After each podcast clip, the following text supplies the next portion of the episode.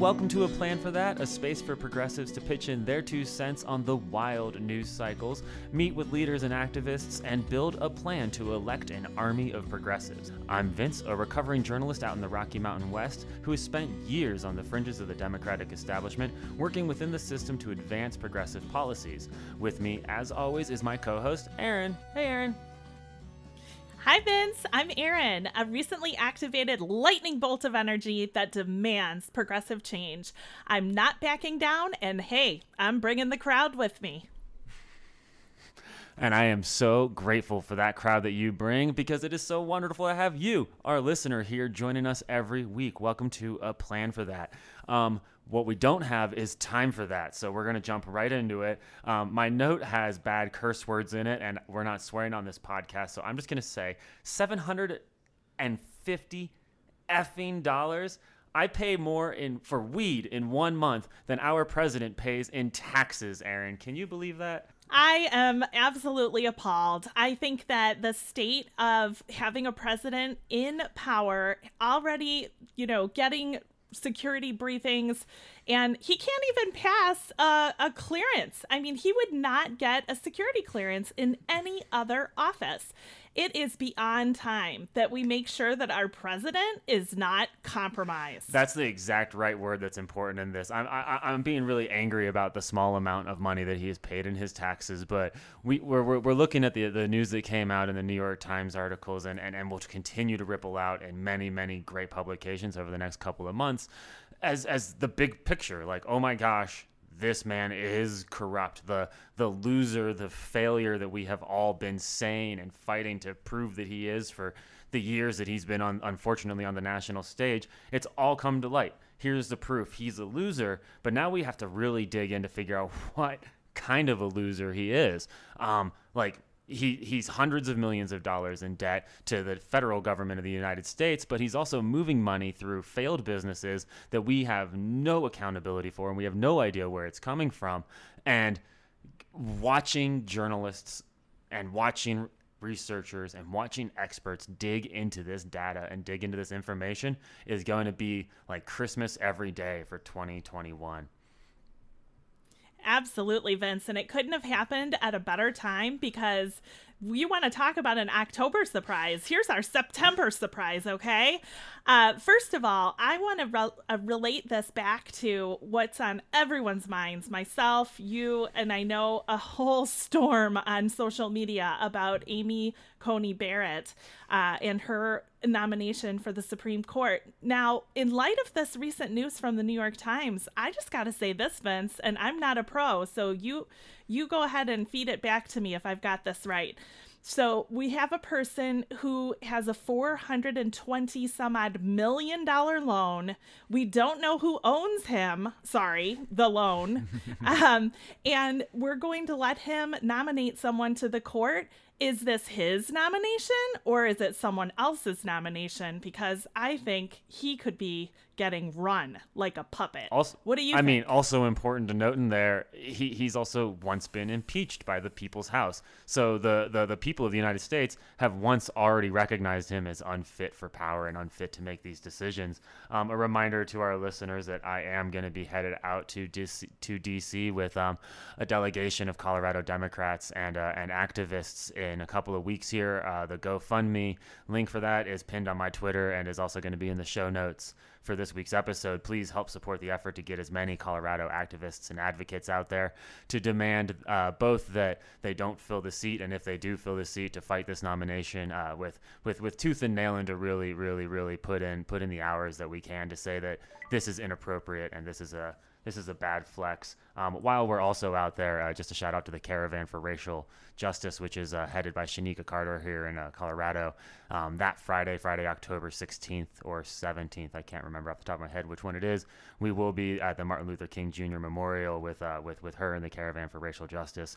Um, that GoFundMe is also pinned on my Twitter. So please support these important causes because, my gosh, this is bad, Erin. This is we're gonna have like this is bad. It yeah, it, it is it is not time to sleep. It is not time to relax. We need to strap in and get ready for the bumpy ride. But the good news, guys, the good news is that this is actually arming the Democrats with a really good argument, which is no, we're not going to be confirming anyone for this person who is now under huge suspicion and potentially a criminal risk. I mean, let's just be frank. If you're telling a bank that you don't have money and then telling the federal government on your financial disclosures that you really do have money, uh, isn't that a crime? I'm pretty sure lying to banks is a crime. Uh, yeah, yeah, and and, and, and the Republicans are, are, are, doomed because it's it, it's it's easy for the Democrats right now to make the case that an impeached criminal should not be allowed to to appoint a, a justice for life, and we should wait 35 days until the election is held and and and and, and see if there's going to be a lame duck session of of, of, of you know end to this one term loser presidency. Um, and and if that's the case then the newly installed president gets to be the one who, who makes this case. That's that's so reasonable. And the republicans are going to have to run this criminal and and prove that the american people don't actually care um, which I, I, you know, 34 days out from the election, there's a lot of work to be done and there's a lot to do still. But I, you know, I'm very, very happy to make the argument that an impeached criminal uh, president shouldn't be allowed to to appoint a, a, judge for life, especially a judge for life who is opposed to, to the Affordable Care Act and would take immediate steps in court to start overturning health care for Americans while we're still in a pandemic. Because, oh, hey, everybody, we're still in a pandemic that's also happening on top of this wonderful fruit salad of uh, you know the end of Trump's presidency here. 2020 is packed full of so many things that honestly, Vince, I know that you and I were talking offline about this, um, or off recording, shall we say, about having a call in show. And isn't that timed to be right before your trip to Washington? It is the week before Washington, that Sunday before. Uh, we are going to be doing on our YouTube a, uh, a, a call in show where everybody can come in. And uh, a little bit of it will definitely be some therapeutic uh, uh, group um, what is going on in the worlding.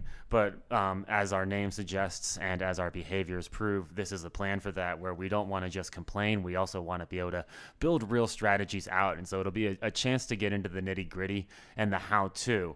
Um, and speaking of uh, the nitty gritty and the how to, um, a really easy step while the journalists, this is the journalism episode of A Plan for That, while the journalists get to work on, uh, on, on really unfolding what Trump's tax returns are going to prove and how, how convoluted his finances really are, we do have 35 days in this very important election, and uh, and, and, the people who are going to be holding him accountable and holding this administration accountable in 2021 are up for election. And old friend of the show, wonderful friend of the show, Karen Sung.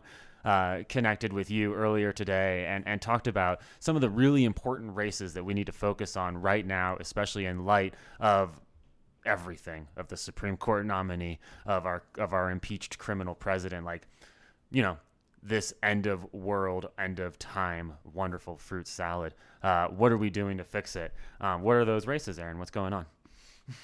Yeah, so um, we're going to get into it a little bit more detail later in the show because I'm super excited about our guest, Tauhid Chappell. Um, but Karen has given me a wonderfully clear, just straight down the line. These are the races we must, must win. And that is for the nightmare scenario. So just a 30,000 foot view, as, as Vince likes to say. And I really love that. Um, the nightmare, quote unquote, is if nobody gets the electoral college win and everything looks back to the House. Um, if the House doesn't have a Democratic majority in these special areas, then everything will get thrown to the Senate because the House will not have the majority to vote. So it is absolutely imperative that we win these races. But I want to get to that a little bit later because I really want to get into the nitty gritty details. And when you brought up what journalists are doing now, I think it is so important that we talk about what journalism is and what media is because they are so far afield right now. It's not even funny. What do you think, Vince? Yes, absolutely. We're gonna uh, we're gonna bring on our guest in a moment here, Tauhid Chappell. Stick with us, please. I'm Jon Ossoff, and too many are struggling to afford prescriptions. One change in the law would make a huge difference. See, Medicare is America's biggest buyer of prescriptions, but the drug companies bought off Congress, and they made it illegal for Medicare to negotiate lower prices. It's straight up corruption. Fighting corruption is my job. I approve this message because I'm not taking donations from corporate PACs, and I won't let the drug companies rip us off anymore. Welcome back to a Plan for That podcast with Erin and Vince. And Vince, oh man, with everything that's going on, I am so glad that we have our special guest, Tauhid Chappell, today. And why don't you go ahead and tell us why he's so awesome? An eight year veteran of the media industry with a resume that includes stints at the Washington Post and Philadelphia Inquirer, Tauhid is also right now the executive board member and parliamentarian of the Philadelphia Association of Black Journalists, the oldest association of black journalists in the country, and the chapter responsible for founding the National Association. Welcome to the show, Tauhid. Welcome to A Plan for That. Thanks for having me. Oh, it's so good to see you here. It's I, I was I was telling Erin before we started recording, and and I'm really excited to have you on the show today. That uh, Tauhid and I have been float we floated around one another in the journalism space for for the last several years, and uh, and have been mutually beneficial of, of, of, one another's work of, of really pushing forward what journalism means in the cannabis space specifically because we both entered um, journalism and cannabis at the same time that it was at that cannabis was entering the mainstream conversation, and uh, and legacy news organizations were confronted with the fact that they had been used to propagate lies and, and government propaganda about cannabis, which they were now going to have to themselves unpack and, and unfold.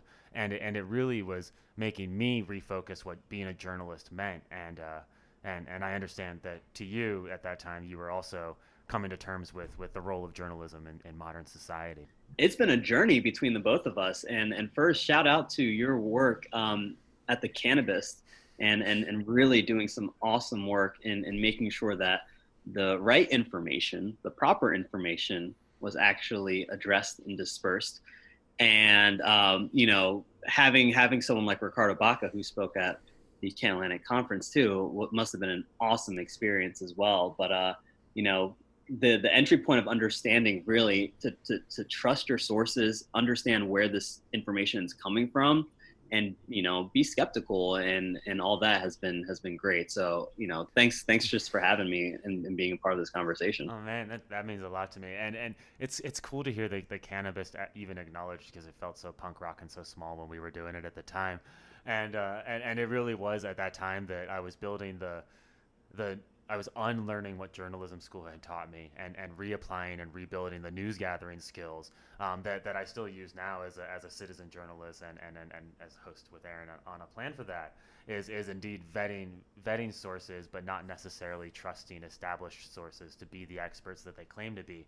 Um, and that ripples throughout. I mean it was it was very apparent in cannabis uh, because because they had literally been lying for so long but it but it ripples out importantly into every other facet of um, of, of media today, and that's really why I'm I'm so excited to have you on the show because I think it informs how people look at what media really is and really should be.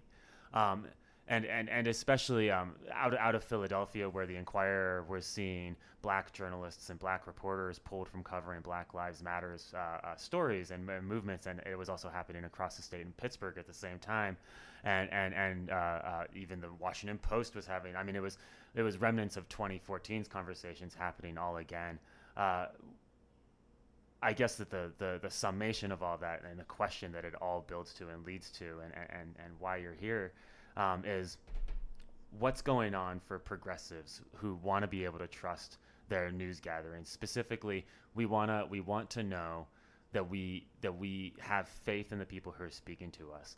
So, from from my experience working in, in commercial media, I've, I've spent four years in TV, four years in newspapers. Um, two of them you, you referenced, the Washington Post and the Philadelphia Inquirer.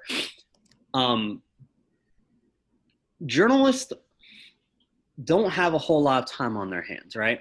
They are inherently crunched for time because of some model and preference to what is news, how is news delivered, when is news um, pushed out, et cetera, et cetera, deadline after deadline after deadline.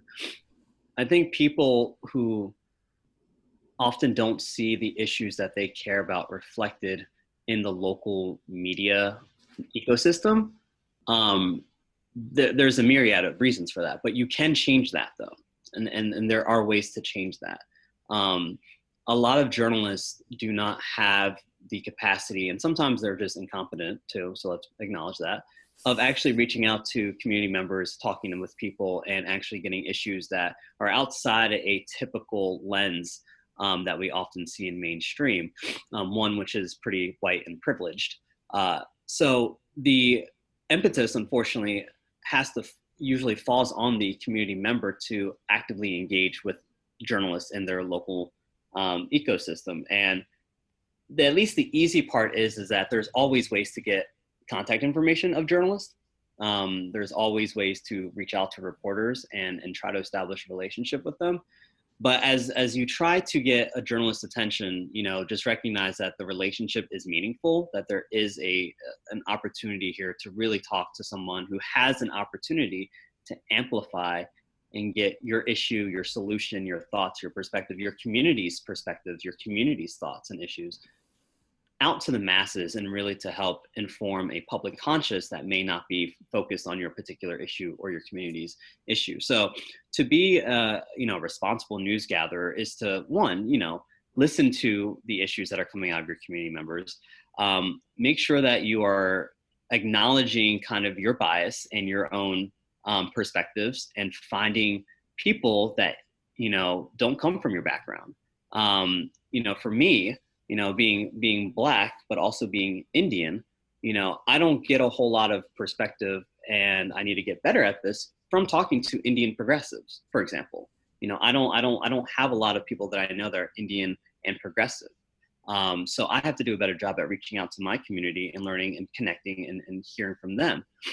Um, and then, you know, I, I, I would love to learn more from people who come from um, indigenous communities. I we don't hear a lot of information because they're not reached out to. People aren't talking to them. But I want to gain a better understanding of issues that impact my community, but are also impacting others' communities. And as I get to learn about my community and understand and identify these issues, working with journalists to bring them in and say, listen, like you're missing this. Look at all these issues and look at all these successes. Look at all the things that this community is coming up with, but you're not you're not seeing this like and here's why it's important that people need to know about this.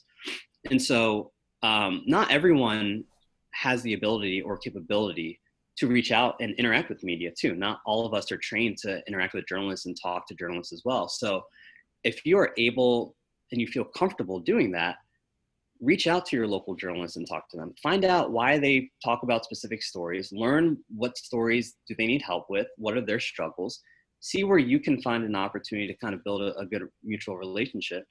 And on top of that, people may not have the ability or privilege to, to realize how you know newspapers or TV stations work, but even a local journalist has a boss to talk to. They have a boss to report to. Learn who their bosses are. Power map your local media ecosystem. Understand who the journalists are, who the producers are, who the editors are, the executive producers, et cetera, et cetera, the managing editors. And you can kind of start to get to understand kind of the power dynamics and power structures internally that will help influence you and understand how do I want to talk to the right journalist or the right editor about this particular issue too. It's a very interesting like song and dance type of thing. But I, I think as in terms of being a responsible news gatherer is to understand the local dynamics of your local news ecosystem bring that information back to your community members so they can understand how to interact with journalists and how the media works and then together build a, a, a coalition or, or a, an opportunity to do outreach to journalists and talk to them about you know what's going on in your in your neighborhood and why it's important that is so inspiring. I I have a question and Vince is going to laugh cuz it's either going to be too broad or too controversial. That's how I roll, I guess. um, so, my question, Tauhid, is around the idea of returning to a nonprofit news. And the reason I bring that up so frequently in my conversations with Vince is I have done some research on who owns and who uh, profits by owning uh, MSNBC, NBC, Universal, and the like, um, as well as CNN. And just in case you don't know, listeners, they're friends of Trump. They're Trump buddies. so um, it's almost going to be impossible to break through an agenda once it's already been placed. And I think that's why we get all of these really non helpful narratives coming out like Dems in disarray. Do the Dems have a platform? What are Dems doing? Why aren't Dems acting? You know, it, it's very frustrating to me. And I just feel like um, either I'm too old or I don't know. Uh, but I'm old enough in that phrase to remember when the news was the news it didn't depend on what the ratings were going to be. And when I watched it change over, you guys, I watched it almost turn into a movie. It went from that standard teletype um, tapping noise to sirens and police cars and murder at 11 on such and such a block, you know. Um, and I really think that's where we lost it. I think that's where we lost the play for just the facts. What do you guys think?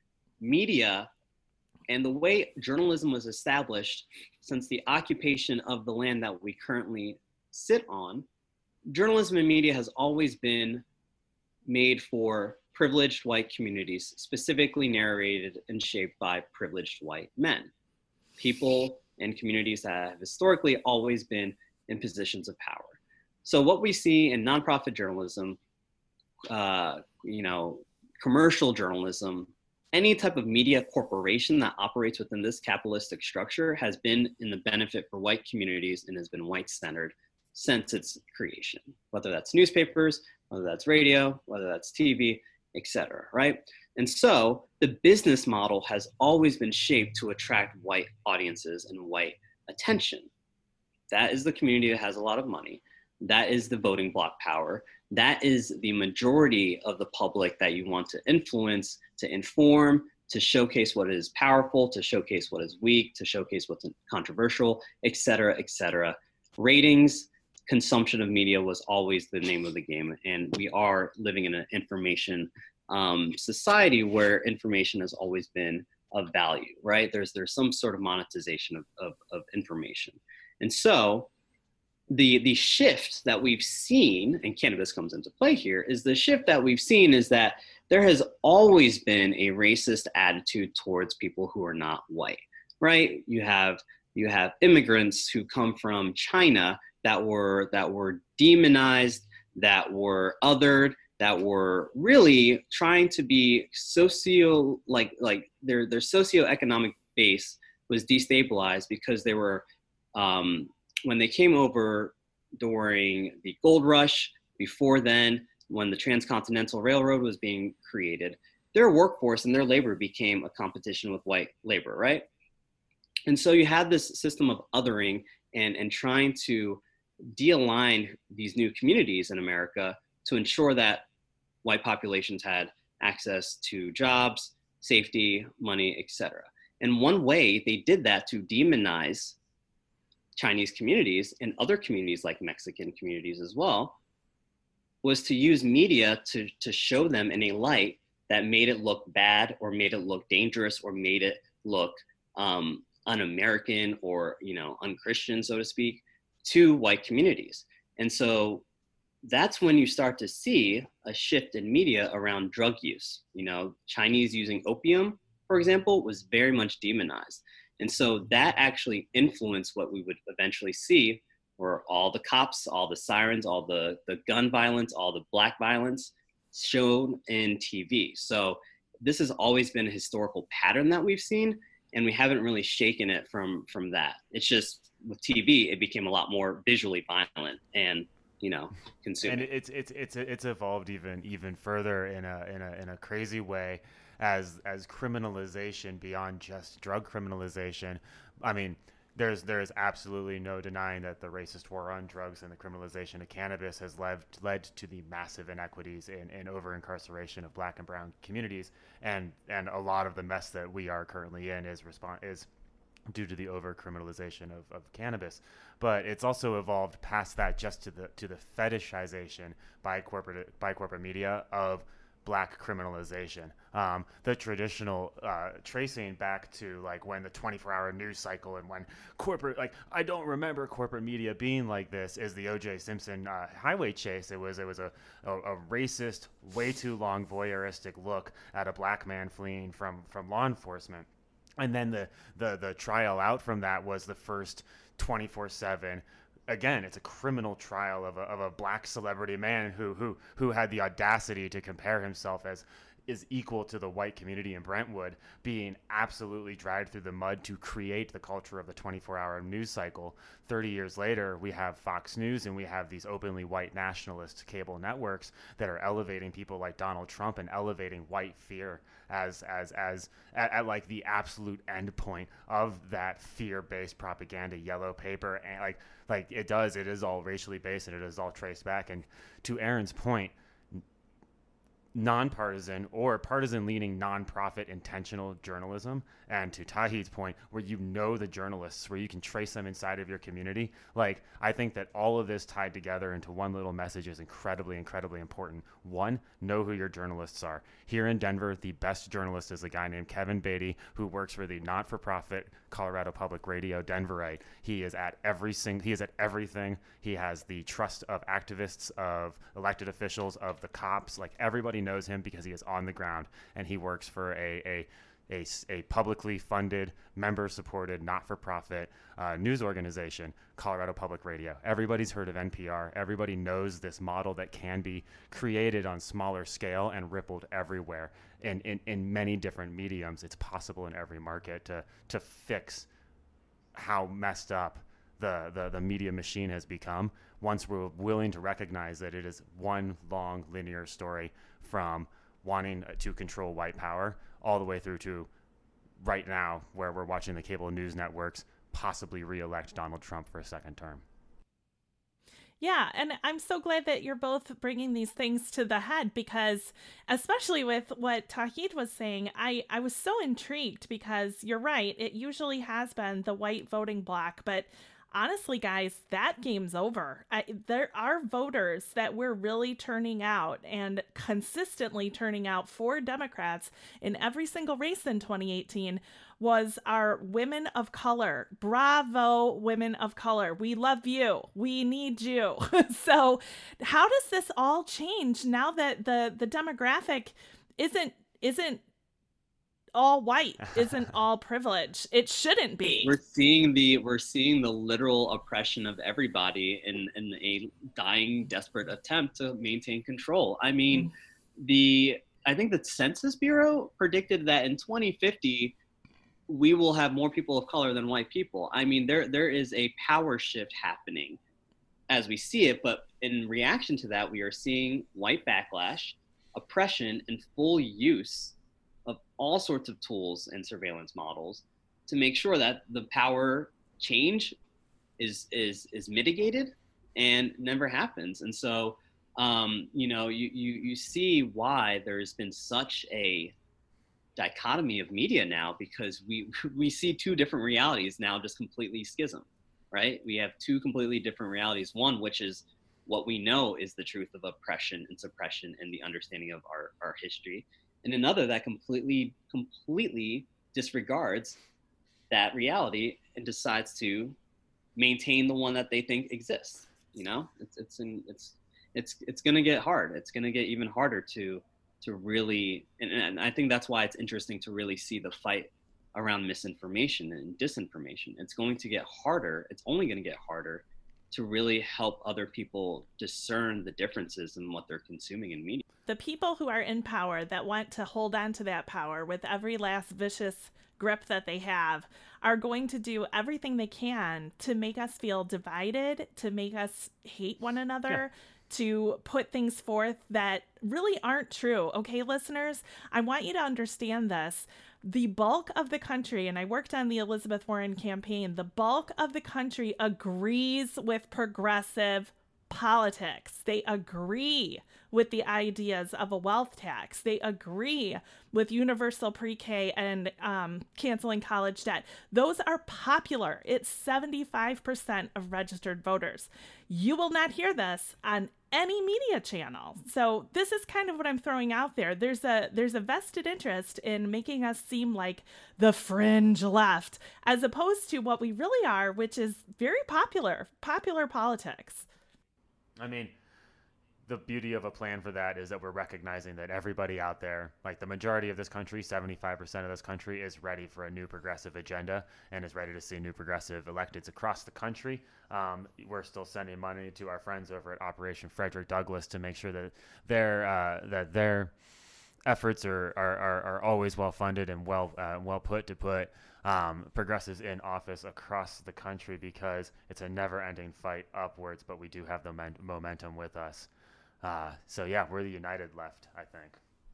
Is. That's exactly right. And I'm so glad you brought up Op Fred Douglass because they are our next week's guest. And Tauhid, I'm kind of excited about all of these podcasts and progressive groups because honestly, the more the better, the louder the voice. The louder the voice, the more they listen, right? Yes. And one thing I wanted to give a shout out to to dovetail off of um, what you were saying about 75%. Um, this is why uh, a major, I, I, think anyone who's listening to this podcast to to just reinforce that voter suppression is going to continue, and that if we're talking about a big like news story, if there's something that you want to talk to your journalist about, like any local journalist, make sure you emphasize voter suppression, particularly for Black and Brown communities as well, because that is going to happen. That is going to happen, and and that's going to continue to happen. So um, be be just in tune about what people are saying of, of, are they getting their mail like the delays in mails like keep an eye out on usps keep an eye out on hearing if people have trouble registering to vote getting ready to vote etc um, and and be aware of any sort of just um, awkward awkward things that happen that always happen somehow happen around election time. Um, just be aware of that because voter suppression is going to be a huge conversation and that's something that everyone needs to amplify and, and make loud too. yeah to, to, to, to absolutely double down on that and to actualize another like way that you see it play out in the real world as um, those you know if you live in a state where there's mobile voting centers or uh, or mobile drop off balloting centers or, or, or they're doing that, uh, definitely check out which communities those RVs or those uh, those trailers are going to. Look at how affluent the community is, and also look at how close it is to one of their brick and mortar polling places already, and compare that to the number of uh, brick and mortar places and travel of polling places that are going to predominantly black and brown communities or less affluent uh, communities as well because that is a, a very easy way for them to to show white liberals look we are mobilizing the get out the vote. We even have this trailer that is parked right in front of your actual voting center for some reason while black and brown folk across cities can't can't don't have any access to anything. Like that's that's a very easy way that even democratic controlled places can can can continue to suppress black and brown votes because there is a very real interest in it. So uh, it's never been more important to be diligent and keep that eye out. And and Erin, I want to speak to your uh, just briefly mention your your your kind of dream about you know if everybody had a. I mean that dream can happen if everyone acknowledges their privilege. Like if we start to actually work together as a community and not settle in for this individualism and everyone kind of can have that consciousness of acknowledging acknowledging our history and our privilege and like really the atrocities that have happened uh, i think we, we could move in that direction it's just trying to get some people to realize that atrocities have happened and continue to happen and to like step up and own up to it you know Yes, here, here. I'm sorry, but that deserves a clap. It really does. Um, I as somebody that read those stories about forced hysterectomies, and then the the the collective mind just went wow that was awful. Now what? No i'm sorry not now what. This this is something that deserves attention. This is something that deserves action. And vince will tell you i may not know about how um, specific races work. I'm learning as we go, and everybody knows that. Uh, but I definitely know how to raise a crowd. And we went from just hearing one or two people talk about that story to it being national news to there being an investigation. So, listeners, even if you're just an annoying loudspeaker on Twitter like I am, you can get things accomplished. And that is the point. That absolutely is the point. And Tauhid, one of the things that we uh, we make all of our guests here on a plan for that is is help people do exactly that and build a plan. So um, lately, I have been playing the part of citizen journalist in the Denver protests. Um, I used to actually cover the. the I, have been move, I've been covering the Denver Freedom Riders since 2014 when I landed here, and uh, and after I left the Denver Post in 2016, nothing stopped or 20 whenever I left that paper, nothing stopped. I've been covering it, but this summer with the escalation and uh, and and and with my ability and you know some of my friends won elected office, so it's it's been easier to have access again. Uh, I've been playing the role of citizen journalist and and having a lot of fun getting back to my roots. Um, and one of the things that a lot of kids at these actions and I say kids like with no mean of disrespect. I, I, I, recognize that some of you are older than me, um, but some of these kids at these actions are, are, are, really wanting to do is, is be the journalist too, and and they're scared they haven't gone to J school. They're scared they have no training. They're they're scared this. They're scared that. Um, um, yeah, exactly. Explain. Elaborate, please. Listen, I was supposed to be a biology student and then a film student and then I suddenly ended up becoming a social media person for a TV station. And it's all because I just wanted to learn about people and see important stories and talk about important stories and share stories. And I tell everybody, like, you do not have to go to any sort of J school, any sort of school to do journalism. Anyone can apply. Journalism is a practice. It's not. It's not a who you are. I don't ever say I'm a capital J journalist. Like, no, that's journalist as as a profession is a very privileged, a very, very, very privileged. I don't I don't care how we all got up into the industry, but if you were hired by a newspaper, you were hired by a local radio station, you were hired, that's a privilege. There's something that got you there, right?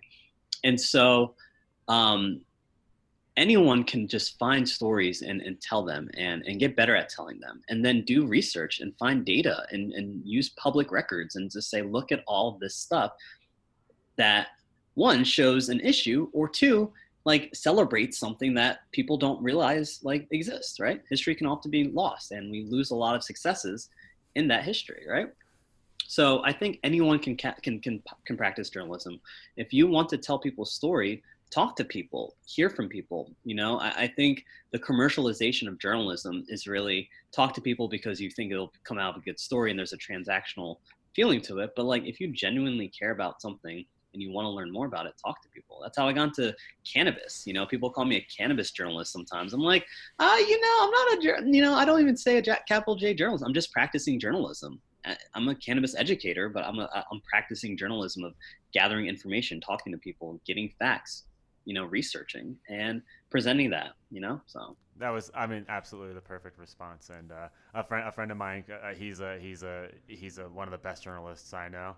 And uh, i would call him a capital j journalist. And he would insist that he just is fortunate enough to practice acts of journalism is what is what he says. He's like the majority of the time I'm a I'm a roofer and I'm a woodworker, and uh, every once in a while I go tell important stories. And uh, that's yeah that's I, I agree. That's all it takes. Well so my last question and and this is a burning one in my mind uh, vince knows because as soon as you were announced it was a long time ago too listeners. It was about two months ago that we were lucky enough to get Tauhid. how how do we make the steps to make journalism matter again who do we support where do we go what is the action that we take today what do hmm this is a good question right? well, one, if you're going to reach out to journalists, do reach out to black journalists and journalists of color and connect with them too, right? Mm-hmm. Really make an effort for that because often mm-hmm. people do not do that. And they only go to the people that they see the bylines on. And that in of itself is a whole power dynamic. But I will say is that first understand how journalists do their jobs. Like I, think really reaching out and finding a journalist that you do like, or you like their stories, you like their storytelling, you like the way that they highlight issues, things that you gravitate towards, reach out to them and learn how they do their job. Get to understand the inner working of a uh, newsroom because I think once you have that and you understand the power dynamics and all the ways that stories are emphasized or not emphasized, that will make your understanding of how to specifically organize or um, use a tactic to get more amplification on an issue or something that people in your community or you care about. So I really think that understanding how your local media ecosystem works right now and what it's missing because what, what, what i really like about this is that in cannabis journalism there's so much missing and so you can kind of identify all these things that people are not seeing and you're able to build a, a, a, a amplification to say look how many people are being impacted right and so you'll notice what your local media ecosystem whether it's your newspaper your, your radio etc what they focus on, what they prioritize, what they think is important, and be able to bring more of the stuff that they're missing to light. And journalists do love finding out things that they don't know about, and they do tend to gravitate towards those issues too. So uh, you know, get get better at understanding how they work and operate, and you'll be able to see, oh, this is why they do these things, and that's going to be beneficial. That's so much better than just tagging Rachel Maddow on Twitter and saying, "Please cover the story. It's really you important." Ask a journalist, "Hey, you know, I I, I kind of want to just learn how you do your job. Like, I, am interested in stories, like all that." A lot of journalists will talk your ear off because you really get a whole lot of love, right? So, like, if you, not saying that you lie to a person, say, "Oh, I want to be a journalist," but like if you generally want to like understand, like I really like this story, or like bring that up. People, journalists do not hear, especially black journalists. Black journalists do not hear a lot of good things. They never do. And so if you're reaching out to a black journalist and you're saying, "Hey, I really like this story. I thought this was a really good story," that means a lot, a lot, a lot, a lot. So eh, that's why I say talk to journalists of color. Really talk to them because a lot of the oppression that they have to go through they don't even get attention from a lot of the public sometimes too. It goes a long way.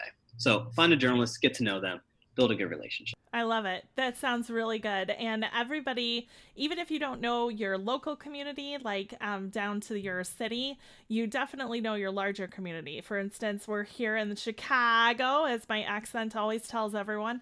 Um, so that could be the Chicago Tribune, but it could also be your your um, local Gazette, whatever you want to call it, the local newspaper.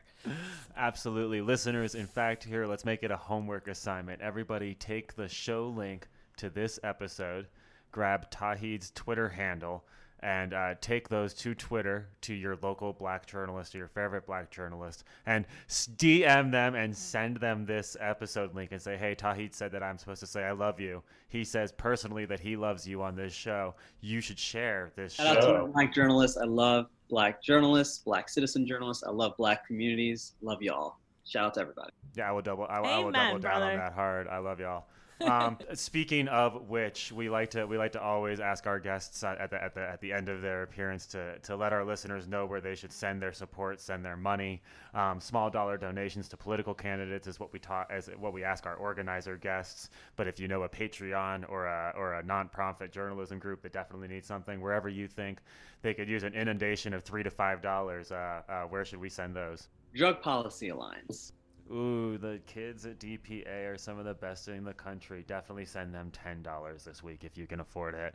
Drug Policy Alliance deserves it. Cassandra does amazing work for them, and uh, I'm just in awe about the, the the work that she brings. She she does such a good job. And shout out to Queen as well, who works there. She's amazing. Excellent. Thank you so much for that. I really appreciate it, Tauhid. I pulled up their site. Guys, it's super easy to donate. Um, and it looks like not only is it tax deductible, but you'll be putting sensible health based drug policies that support people instead of punishing them in power. That's awesome. All right, where do our listeners keep in touch with you, Tauhid? Where do we find out a little bit more? Um, you Google search T A U H I D as in dog, last name season Charlie H A P P E L L. I will pop up. I am all over Google. Um, if you want to specifically follow like what I do in like the cannabis space, definitely check check out the Canatlantic conference on Instagram. But otherwise, follow me on Instagram. I follow back. Um, yeah, and uh, I appreciate this conversation. I really be I really appreciate being put on. Thank you so much, Tauhid. I'm so glad that we were able to have you on the show with such a oh man, very unique and and hugely impressive experience in your background. Um, you really helped me open my eyes to what is the underlying problem. And the good news is, once you know what it is, you can start working on a fix because we always want a plan for that. Stick around, listeners, after a couple of quick messages from candidates that we're very happy to support here on A Plan for That. We'll return with more fun and more plans.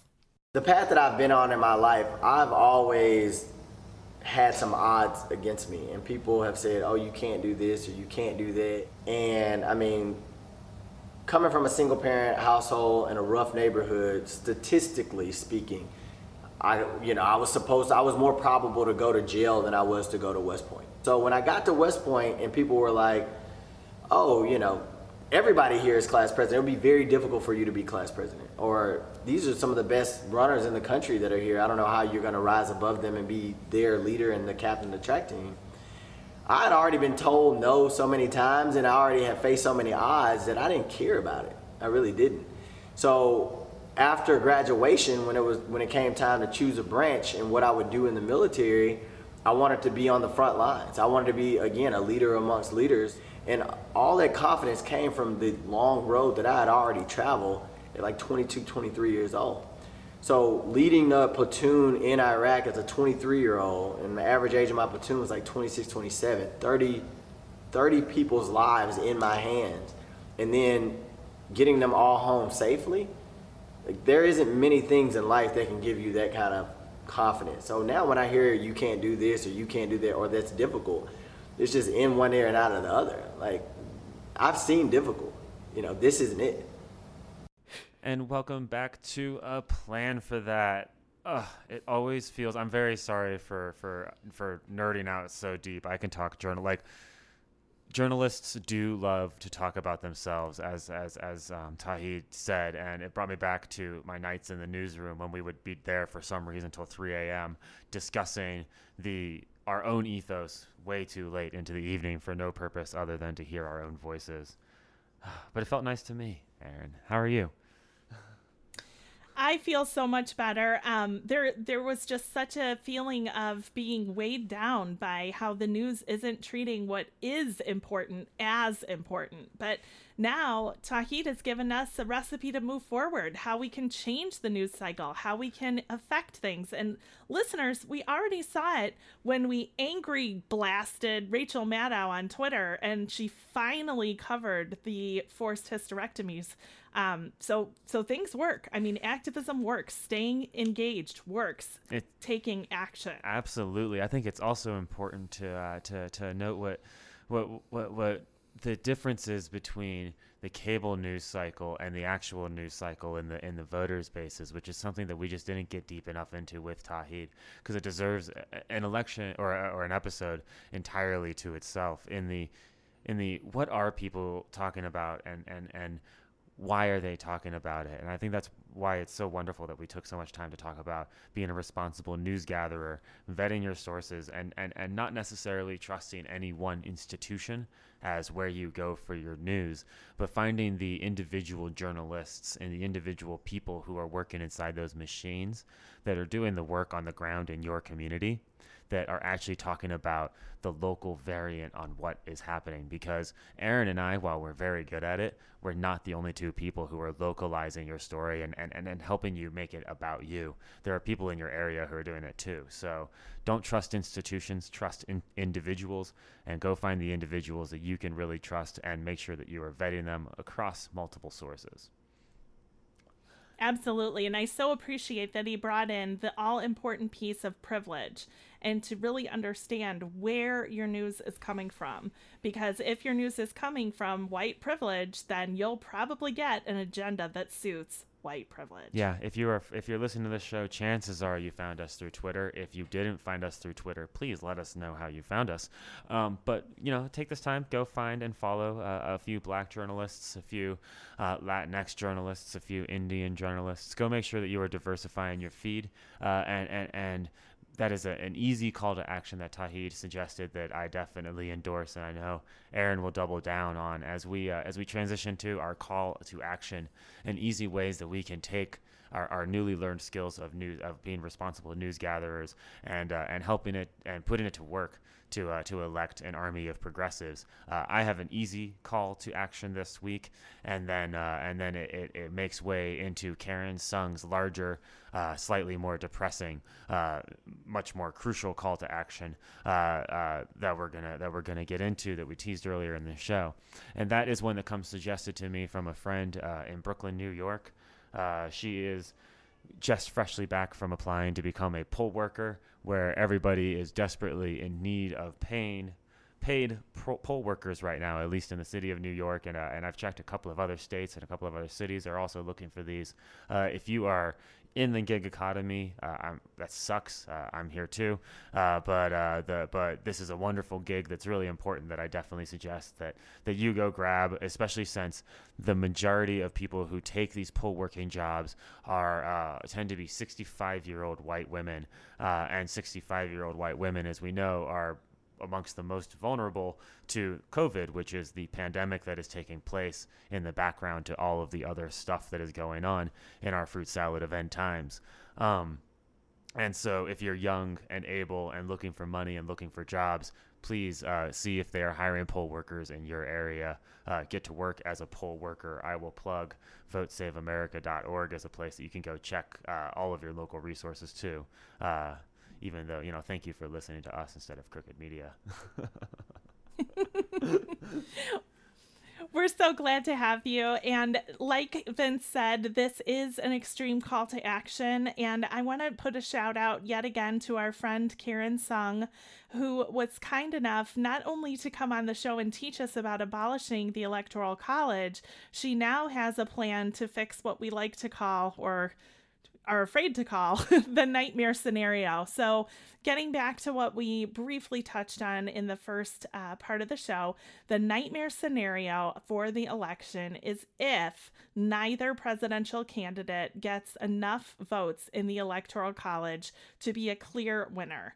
Um, this is something that is not just bantered about on social media, this is something that's actually being planned for in the Democratic House of Representatives.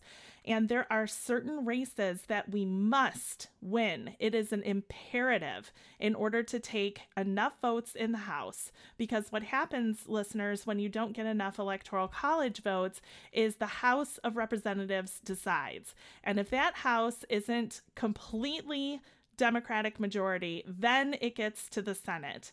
So Job number one listen to the races that I'm about to give you, follow them on Twitter, give them money, give them time.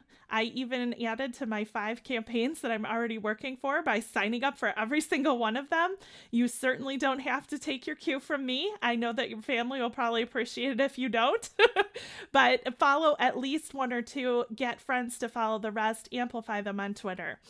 These races are in Alaska, Montana, Pennsylvania, Texas, Michigan, and Florida. First of all, super excited that any of these states are even possible for Democrats. Yay, us.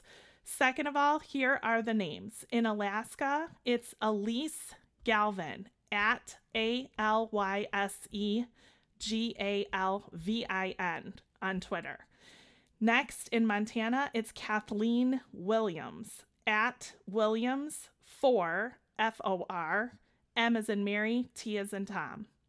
Then in Pennsylvania, the first person is Eugene De Pasquale, which is at D E P like Paul, A S Q U A L E P A.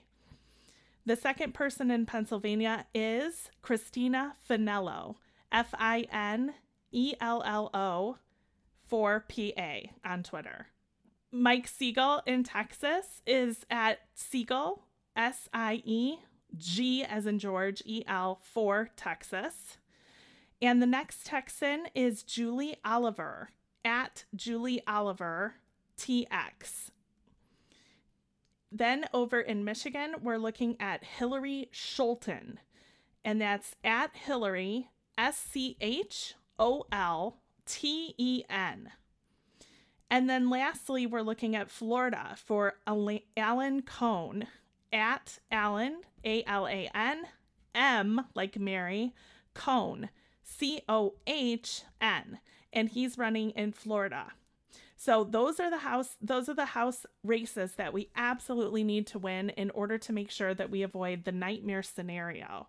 This is if we want a clear win in the House. However, it goes without saying, we've got to take the Senate, Vince. It's my every single goal, every single day. Yeah, it's good. I mean, the House is vital. The Senate, it's it's it's all crucial, especially as we uh, as we watch ourselves lose the court probably for my daughter's lifetime. Uh, it's it's never been more important that we uh, that we be ready to, to to combat this and take this on as immediately as possible. Um, in fact, right now, all of those races that you just heard Erin read are pinned in the top of the uh, the show's Twitter profile. They're also all linked in the show notes for this week's show. Um, so go check out the show at Plan for That Pod or we're at Plan for That podcast on uh, Twitter. And, uh, and, check the pinned tweet for, for easy links to in case you didn't have a pen handy. Uh, if you if you didn't have a pen handy though, rewind, write them all down because we are 34 days out. If you are listening to this the day that this dropped, and uh, and it has never been more important to uh, to keep a Democratic majority in the in the United States House of Representatives. Absolutely, Vince. I'm looking at a complete blue takeover, blue presidency, blue House expanded majority, and a blue Senate. It sounds real good to me, and I know we could all use a nice, refreshing cleanse. Absolutely. And as part of that refreshing cleanse, a little bit of that mental health break is in order for everybody. Uh, it's important to do something entertaining, to unplug. And on that note, tonight is the very first United States uh, presidential debate between President Donald J. Trump and uh, former Vice President Joseph R. Biden. Is it an R? I believe it's an R. I shouldn't have. I, it is. Oh yay! I was I was like, oh, I was so confident on uh, on Trump's middle initial that I, I shouldn't have swung with it, but I'm glad it worked out. Um, and I will be relaxing by actually watching this, but I won't be doing it coherently. Um, I will definitely be doing it with with drinks and uh, and and state legal drugs. Um, but and, and I'm looking forward to the debates. Honestly, Erin, how about how about you? I am so looking forward to the debates for the reason that you just stated. So, with our business done, listeners, it's time to bring the tea. Here's what I'm going to be doing as I listen to the debates. Every time I hear the word tremendous or all the best or only get better, I'm drinking because we know that Donald Trump is a lying machine and everything that comes out of his mouth is just one larger lie. It's so true. I, I've, I've been listening to a lot of. Um, of, of, of mainstream cable media and pungent uh, adjacent podcasters kind of fret about how people are going to receive the uh, the debates and, and, and that the moderators aren't going to fact check in real time and a lot of pearl clutching and hand wringing. And like a, lot of like as if the presidential debates have been anything other than um, of but you know an MTV pop-up style video uh, uh, entertainment machine and, and not like when were they ever a legitimate source of presidential candidate information? Um, nobody is, is is making their decision based on what they are seeing tonight. Everybody is just tuning in to see some WWF wrestling at this point because that is what President Trump has descended the, the, the podium to. So why take it seriously? Um, I'm very I'm excited. I'm excited to to drink along with you and to tweet along with you and to have some fun. People are going to be hearing this after the fact, so uh, go back to our Twitter feeds. It was a great time. Uh, don't miss the next one and make sure that you're following uh, both of us and the show because there are somehow or another two more of these debates planned. Although I can't wait to see the excuses both candidates pull out of their pockets to bail on them. Uh, where do people follow you, Erin? And uh, also, who are you personally endorsing this week? So I am so glad that you said that. First, um, I will say that I am endorsing, as I have been since the very beginning, uh, Reverend Raphael Warnock in Georgia, and I'm adding Mike Espy in Mississippi. These races are so close, you guys. It doesn't mean that we should sleep on Jamie Harrison, though. He is also doing very well in his race. And so are all the Democrats, really. Um, so, who I'm giving my money to this week will probably make everybody just kind of shout that they can't do that because I shouldn't be doing that, but I'm giving it to everyone, okay? I'm giving it to every single Democratic race, every single Senate race. And yeah, I'll just pay my credit card bill. It'll be fine. I absolutely love that. I check every request that I make with uh with for for, for money with an if you are able to. And uh, man, I am so happy that Erin you are able to or at least a, a credit card company is allowing you to still because it is so important to support all of these people. Me myself, real quick, I'll just say that I'm personally endorsing uh, Amy Padden for DA here in Colorado. She's uh, she's running in Colorado 18th, as well as uh, as Representative Steven Woodrow. Uh, he's in a not not a hard race, but an important race to, to, to keep Colorado's state house blue. Uh, and he's just a good human being and a good dude who who, who deserves your support. Um, as far as sending money, please go check my pinned tweet um, and, and, and, support our efforts in getting the uh, the Colorado delegation in D.C. to support Shanika Carter's uh, caravan for racial justice. Uh, send them money as well directly uh, if you can do that, as well as supporting the efforts of. Uh, of, of, of the Colorado delegation and standing against the uh, the Republican Senate majority, choosing to, to buck norms, buck trends, and and fill the seats of a Supreme Court with a with a nominee from a corrupt, impeached criminal president. Exactly right. I don't want any handmaid's tale in my reality. Thank you very much. Um, also, on Twitter, you'll be able to see what I've been saying since the news dropped yesterday, and that is this Elizabeth Warren was right about every damn thing. And people need to realize that if Joe Biden wins the presidency and does not pass her anti corruption laws, we've got a lot more work to do than we think. So please add that in when you're talking to your electeds uh, this week about making sure that they are open to expanding the court so that we don't have, like I said, a handmaid's tale to live in. Um, also, mention that the anti corruption plan that Elizabeth had years ago, before all of this was necessary, is absolutely job number one. We've got to make sure this never happens again. We do. We have a lot of work to do. So thank you so much for listening along to a, a, plan for that with us while we build a plan for all of that work that we are doing. Make sure that you've hit that subscribe button wherever you are listening. Uh, after you've hit subscribe, drop a review, hit five stars, no matter what you thought of the show, hit five stars. That's important. Um, and then also hit that share button, send it to five of your friends. It's an old political organizer trick to ask everybody who attended your event to bring five new friends to next week's event. And that's how you build a community that's how you build a coalition. And I'm asking you to, to uphold a little bit of that energy here in this digital era. Ask five of your friends to join our organizing effort here. Send this, DM this show to them because this isn't going to work unless your people are, are, are buying into it with you too. So please share the show follow along on Twitter at Plan for That Podcast. Um, we're, we're doing everything that we can on Twitter and through Twitter. Uh, check that pinned tweet uh, on the profile at Plan for That Podcast as well for all of those important races from our friend Karen Sung on uh, on where we really need to be sending our focus in, in the finish line here for the U.S. House of Representatives. Um, I'm at Vinny Chant on Twitter and on Instagram, um, and at Producer Vince on on Facebook. I'd love to have you uh, join my community personally as well because you know, I, I, I really feel I, I, I yell into the void, and sometimes it's really nice to have the void yell back. Absolutely. And if you want to yell into the void, come yell with me on my personal Twitter account, which is at wellness, W E L L N E S S, for you, the number for you, 13. That is where I am my most militant. That is where we're growing the army of progressives. And I cannot tell you how excited I am, Vince, for next week, where we talk with Alex at Op Frederick Douglass.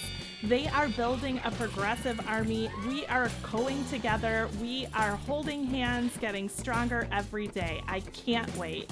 Big money in politics is one of my absolute favorite topics to cover. I am so excited about talking the importance of uh, supporting progressive PACs like Op Frederick Douglass next week with them.